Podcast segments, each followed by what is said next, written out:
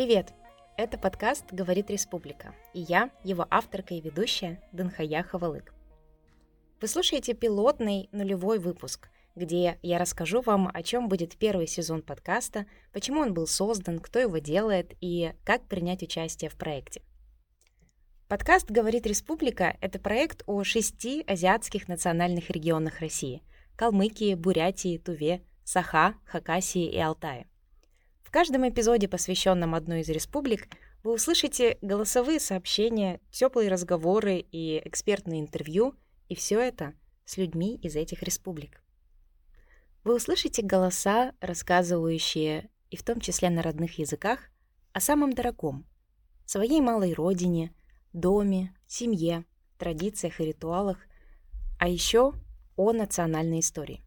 Потому что говорить и помнить о ней сегодня как никогда важно. Каждый эпизод о республике создается в соавторстве с людьми из этого конкретного региона. «Говорит республика» — это проект-платформа, который полностью и исключительно создается людьми из перечисленных республик. И это его отличительная характеристика. Потому что, в конце концов, сколько можно другим людям говорить о нас без нас? Хотя, давайте задумаемся, Почему же нас не приглашают к диалогу в разговоре о нас? Несколько месяцев назад очередной московский журналист снял очередное документальное видео об одной из наших республик. Моя сокомандница по проекту спросила у него в комментариях, почему он не привлек к производству видео местных и почему настолько однобоко показана ситуация в регионе.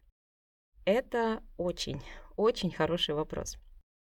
Действительно, мы постоянно наблюдаем, как профессиональные люди из медиасреды воспроизводят одни и те же ассоциативные клише о наших республиках.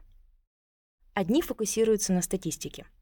Самый бедный регион страны, последнее место в рейтинге зарплат, первое место по уровню закредитованности населения, один из самых криминализированных городов страны, высокий уровень алкоголизации населения и так далее и тому подобное.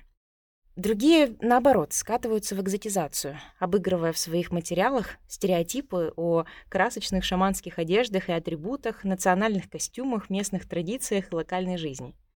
И те, и другие ловят на этих работах хайп и всеобщее восхищение.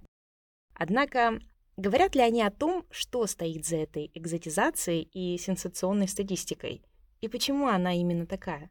Раскрывают ли эти профессионалы контекст скандальных рейтингов и неблагополучных цифр? Какие ассоциации закрепляются за нашими регионами, кроме самых клишированных? Что люди вообще знают об азиатских национальных республиках России? И что важнее, что мы сами друг о друге знаем? Возвращаясь к истории. Московский журналист ответил моей сокоманднице, что в наше время любой человек может снять видео на iPhone, и никто не мешает нам делать такие же материалы самим. Ну, как сказать.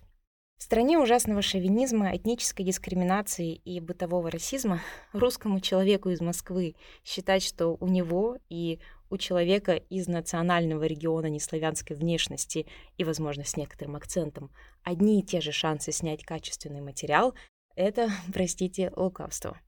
Миллионы людей из национальных республик сталкиваются в больших исторически русских городах с ежедневным преодолением и трудностями, незнакомыми русским людям. Это и всем надоевшие, но оттого отнюдь не менее вредительские и оскорбительные объявления сдачи квартир только славянам, это буллинг, связанный с нашей нерусской внешностью и слишком сложным для русских людей именем и фамилией, из-за чего многим приходится брать себе более простые эквиваленты имен, как мне в свое время, или вовсе сразу давать детям русские имена, чтобы упростить им жизнь в будущем. Отдельная статья буллинга — это русский язык. Для некоторых людей из национальных республик, например, из Тувы, русский является вторым языком — и это своего рода настоящее достижение, учитывая, через что многим народам пришлось пройти в процессе калечащей политики русификации, стиравшей национальную идентичность народов и всевозможные атрибуты этничности. От нас требует идеального владения русским языком. Но если речь изменить еще возможно, то внешность вряд ли. Что бы мы ни делали и как бы себя ни вели, всегда найдется кто-то, для кого мы из-за нерусской внешности и акцента в речи будем чурками, мамбетами, понаехавшими, мигрантами, нелегалами. В метро нас, гораздо чаще людей славянской внешности, останавливают полицейские. Просят пройти через рамку, просканировать сумку, показать документы, доказать, что мы, граждане и гражданки страны, имеем право здесь находиться. А что было в нулевых годах в крупных городах России во время подъема националистических настроений и скинхедских группировок — тема отдельного эпизода, если мы, конечно, до этого доберемся. К чему я веду этот нерадостный монолог? К тому, что нерусские в России сталкиваются с неочевидным большинству стеклянным потолком. Поэтому вам придется очень постараться, чтобы найти нерусского человека в командах, не в массовках, большинства взлетевших, успешных русскоязычных медиа и не только проектов. И это только усиливает закрытость белых русскоязычных профессиональных комьюнити во всех сферах. Так что история профессиональной самореализации на самом деле немного сложнее, чем простое «снимайте видео на iPhone, ведь вам никто не мешает». Мешает, в том-то и дело. У меня, например, нет ни айфона, ни опыта записи подкастов и звукомонтажа. Нет микрофона и звукозаписывающей студии. Этот эпизод я записываю на диктофон телефона, засунутого в носок, спрятавшись от эха в шкафу своей спальни. Поэтому заранее прошу вас, простите за качество записи и примитивность монтажа. Но в этом, наверное, и суть. Если бы я пыталась все сделать идеально профессионально, этого проекта бы, возможно, просто не было. Относительно недавно у меня появилась смелость э, делать что-то без оглядки на общественное мнение. Эта способность, как мне кажется, не очень часто развивается у нерусских людей в России. Как раз потому, что общественное мнение к нам гораздо строже и критичнее. Конечно, у меня есть свои привилегии. Это ресурс в виде времени, энергии, поддержки близких людей и широкой сети знакомых, в частности, из национальных республик. Сегодня я убеждена, что знание своих корней, связь с ними, знание своей истории и истории своего народа — это один из способов познания себя. Другой способ — узнавать чужие культуры. Хотя действительно ли чужие? Может быть, близкие, очень даже родственные. И об этом как раз говорит республика. Присоединяйтесь к нам в этом виртуальном путешествии по всем азиатским республикам России.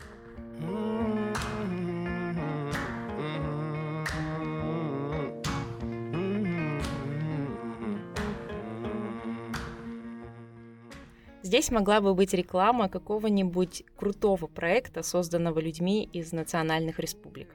Бренда одежды, музыкальной группы, образовательной платформы, книжного клуба, чего угодно. Так что, если вы делаете что-то подобное, не стесняйтесь, напишите нам, и мы будем рады рассказать о вас во время одного из наших эпизодов. Но кто, собственно, мы? Я Данхая из Тувы, авторка, ведущая, продюсерка и звукомонтажерка подкаста, а также писательница и деколониальная активистка. Помимо меня, над проектом также работают две талантливейшие девушки из Бурятии. Иллюстраторка Сесек, которая нарисовала обложку проекта, и графическая дизайнерка Ренчина, сделавшая визуальное оформление нашего Инстаграма. Благодаря программисту Коле из Калмыкии у нас есть собственный телеграм-бот, куда вы сможете присылать свои голосовые сообщения для эпизодов про ваши республики. А совершенно поразительная певица Саинхон Челак из Тувы разрешила нам использовать ее трек «Nomadic Mood» в качестве джингла к подкасту. Сесек, Ринчина, Коля, Сейнхо, спасибо вам огромное. Без вас и вашей помощи — этого подкаста бы точно не было в том виде, какой он есть сейчас. Кстати, мы очень ищем человека из одной из азиатских республик России с опытом работы со звукомонтажом и желанием поучаствовать в проекте. Если это вы, пожалуйста, свяжитесь с нами. Мы будем очень рады такому пополнению в команде. Следующий эпизод посвящен Республике Калмыкия. В нем вы познакомитесь с замечательной Ирой из Элисты и поприсутствуете во время нашего разговора о ее жизни в республике.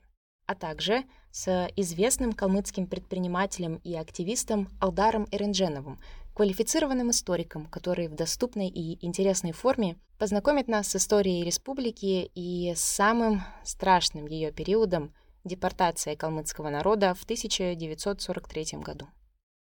А впрочем, этот эпизод еще не готов, потому что в нем пока не хватает самого главного — голосовых сообщений от калмычек и калмыков с их собственными историями о республике. Но об этом чуть позже. Мы обязательно опубликуем отдельный пост о поиске калмыцких голосов для эпизода. А пока, по традиции, подписывайтесь на нас и наш Инстаграм, слушайте наши выпуски и обязательно делитесь ими со своими родными и знакомыми, участвуйте в записи эпизодов, посвященных вашей родной республике, и давайте не теряться. До скорого!